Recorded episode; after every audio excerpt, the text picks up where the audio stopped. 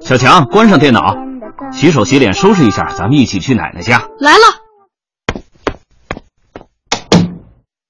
主人一家出门了，家里的电器们开始了他们的对话。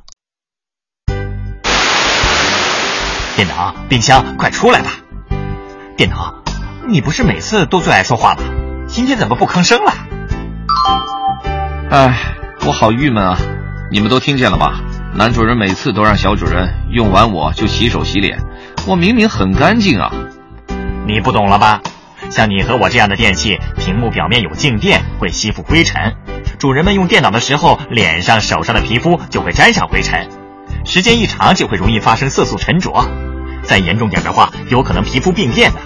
你说应不应该洗手洗脸呀？那确实应该，主人健康最重要了。哎，电视啊，自从你搬出卧室，这屋就剩我自己了。我也不想搬啊，但谁叫咱们有辐射呢？把咱都搁在一块儿，对主人身体不好。没看出来你还挺博学啊！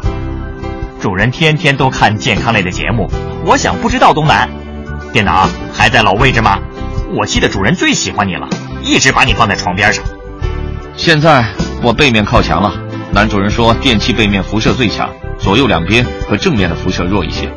他不想在睡觉的时候老对着我的背面，所以就给我换地方了。这样也好啊。哎，好香的味道呀！什么好香？我旁边花瓶里的花香啊！女主人每天都换水，还常常跟男主人念叨着：这鲜花又好看又好闻，花瓶里的水还能吸电磁波，对身体也好。你们是在说好吃的吗？我怎么没闻到？什么呀？我们在说花香呢。哎，我跟你们说。女主人泡的茶才香呢。她说茶叶里边的茶多酚等活性物质能吸收抵抗放射性物质，天天闻着我都想喝。你呀，肚子里都装了一堆好吃好喝的了，还馋呢。哎呀，那都是给主人们准备的。女主人每天都给男主人和小主人做好吃的，补充营养。白菜、豆腐、牛奶、瘦肉，样样不差，又补维生素 A，又补蛋白质。据说这样才能更好的抵抗辐射呢，能为他们服务是我的骄傲。